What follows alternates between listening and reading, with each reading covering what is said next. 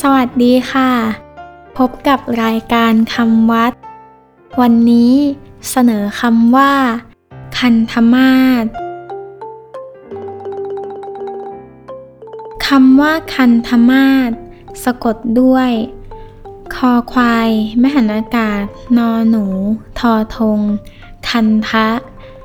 มอม้า สละอา ทอทหาร นอหนู การัน มาศคันธมาศเป็นชื่อภูเขาในป่าหิมพานต์แปลว่า ภูเขาที่ยังสัตว์ให้เมาด้วยกลิ่นหอม คือภูเขาหอม คันธมาศในว่า มีกลิ่นหอมอบอวนอยู่ตลอดเวลา ด้วยเป็นภูเขา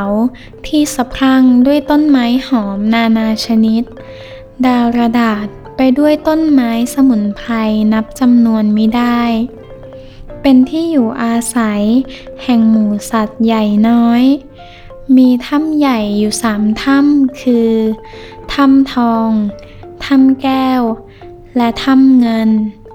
เป็นที่อยู่ของพระปัจเจกพุทธเจ้าทั้งหลาย โดยรวมกันอยู่ที่เงื้อมชื่อนันทมูรกะ ในเรื่องมหาเวสสันดรชาดก กล่าวว่า พระเวสสันดร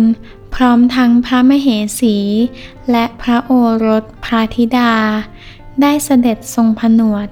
ในป่าเชิงเขานี้คำวัดสำหรับวันนี้ สวัสดีค่ะ